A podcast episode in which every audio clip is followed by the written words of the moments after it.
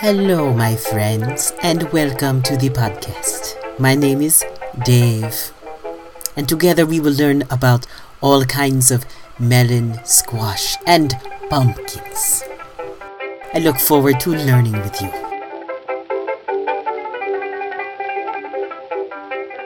Hello, my friends. I am so glad to be with you again, as I have missed you over these last few months. Well, I can happily report that the first leaves have already fallen and crumpled away. The cucurbits have begun lining shop windows, and my skeleton friends have been popping by for visits much more frequently. And so I can tell you for certain that fall is drawing near. Now, as I am a scarecrow, I often have people ask me, what is the best way to get ready for the harvest season? And this is a very good question because it is so easy to get overwhelmed with choices. Do I want to go to a party? Should I make a costume or two? What sorts of autumn treats should I plan to make? Well, I cannot help you decide all that. I find it very difficult myself, and that is why my planning begins in the early spring because our plans for planting season naturally go hand in hand with what we expect for the harvest season. And so in September, it is now too late to plan all of those things. So instead, I will give you just the most important thing that will make any plans you make go as well as possible. That is to breathe deeply.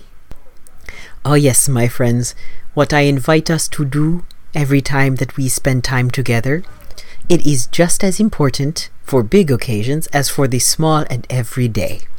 And so I ask you once again to join me in taking a moment to de stress. I will count so that you do not have to worry about anything, but instead you can simply let your mind be. If you want or need to, you can pause here before we begin. Are you ready? Then let's begin. Breathe in. One, two, three, four, five. Hold it. One, two, three, four, five. And breathe out. One, two, three, four, five. Once again, breathe in. One, two, three, four, five. Hold it. One, two, three, four, five. Breathe out. One, two, three, four, five. There now. I think you did a wonderful job. Even if you feel like you did not do it right, or you worried the whole time, that is okay. However, we do our deep breathing is good, simply because we have done it.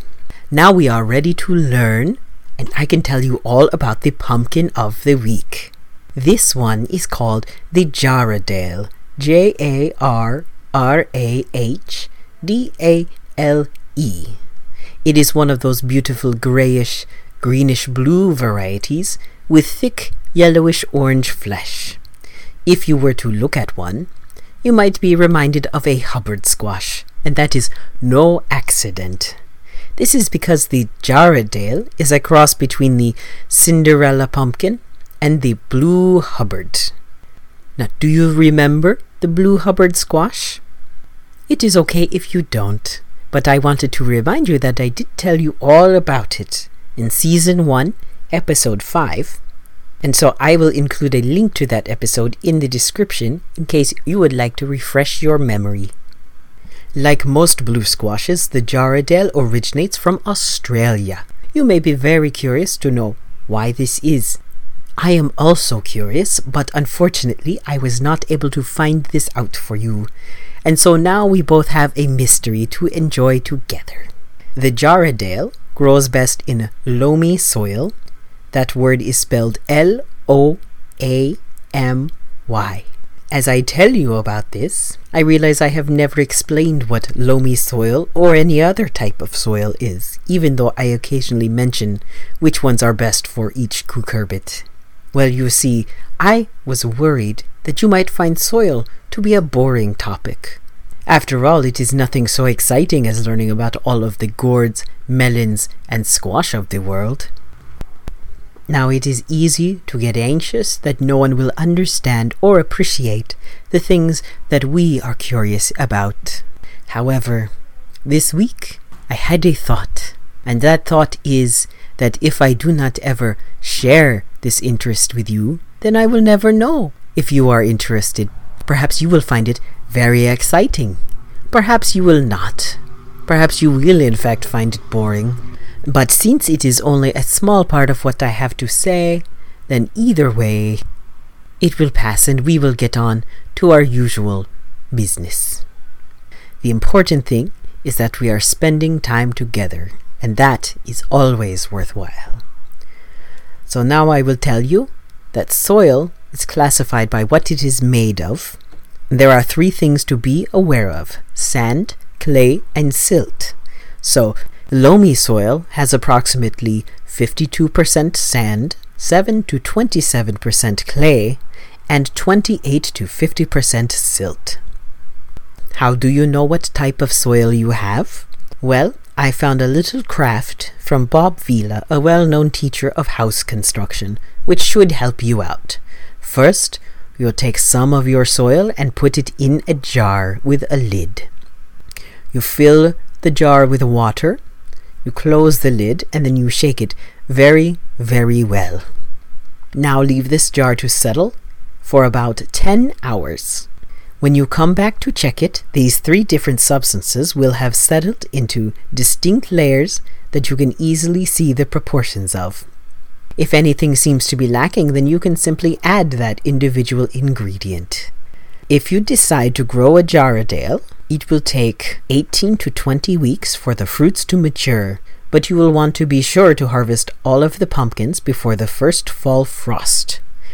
Your Jarrahdale pumpkins can be stored for up to 90 days at a temperature of about 50 to 55 degrees. Now that you have grown your pumpkin, what do you do with it? Well, it is a very fine pumpkin for eating. It is mildly sweet, and there is a great deal of pumpkin flesh to eat. Additionally, it is not very stringy inside, and so you may find it easier to clean out the insides than some other squash varieties. However, the Jarrahdale pumpkin is also very popular for decorating with. Not so much for carving because of how thick they are, but for making a porch or a table look very festive simply by setting the squash upon it. However, if you do enjoy carving, the thick walls of this pumpkin will give you a lot to work with. I find that the bluish grayish color is very excellent for making anything that is undead. And now, my friends, you know as much about the Jarrahdale squash as I do. I hope that this information brings you joy. I look forward to spending time with you in about two weeks when I will share with you everything I know about the Marina di Chioggia squash. This is an Italian squash, and before we visit it again, I will be sure to get the exact correct pronunciation. In the meantime, you can check out the episode that we have done on the Hubbard squash by looking for the link in our description. You can also see the first episode of my new series, Buried Alive, which is available on YouTube. Links for both of these will be in the description for this episode. Thank you so much for visiting, my friends. I hope that you are happy while we are apart and that you have a wonderful two weeks. Goodbye my friends, goodbye.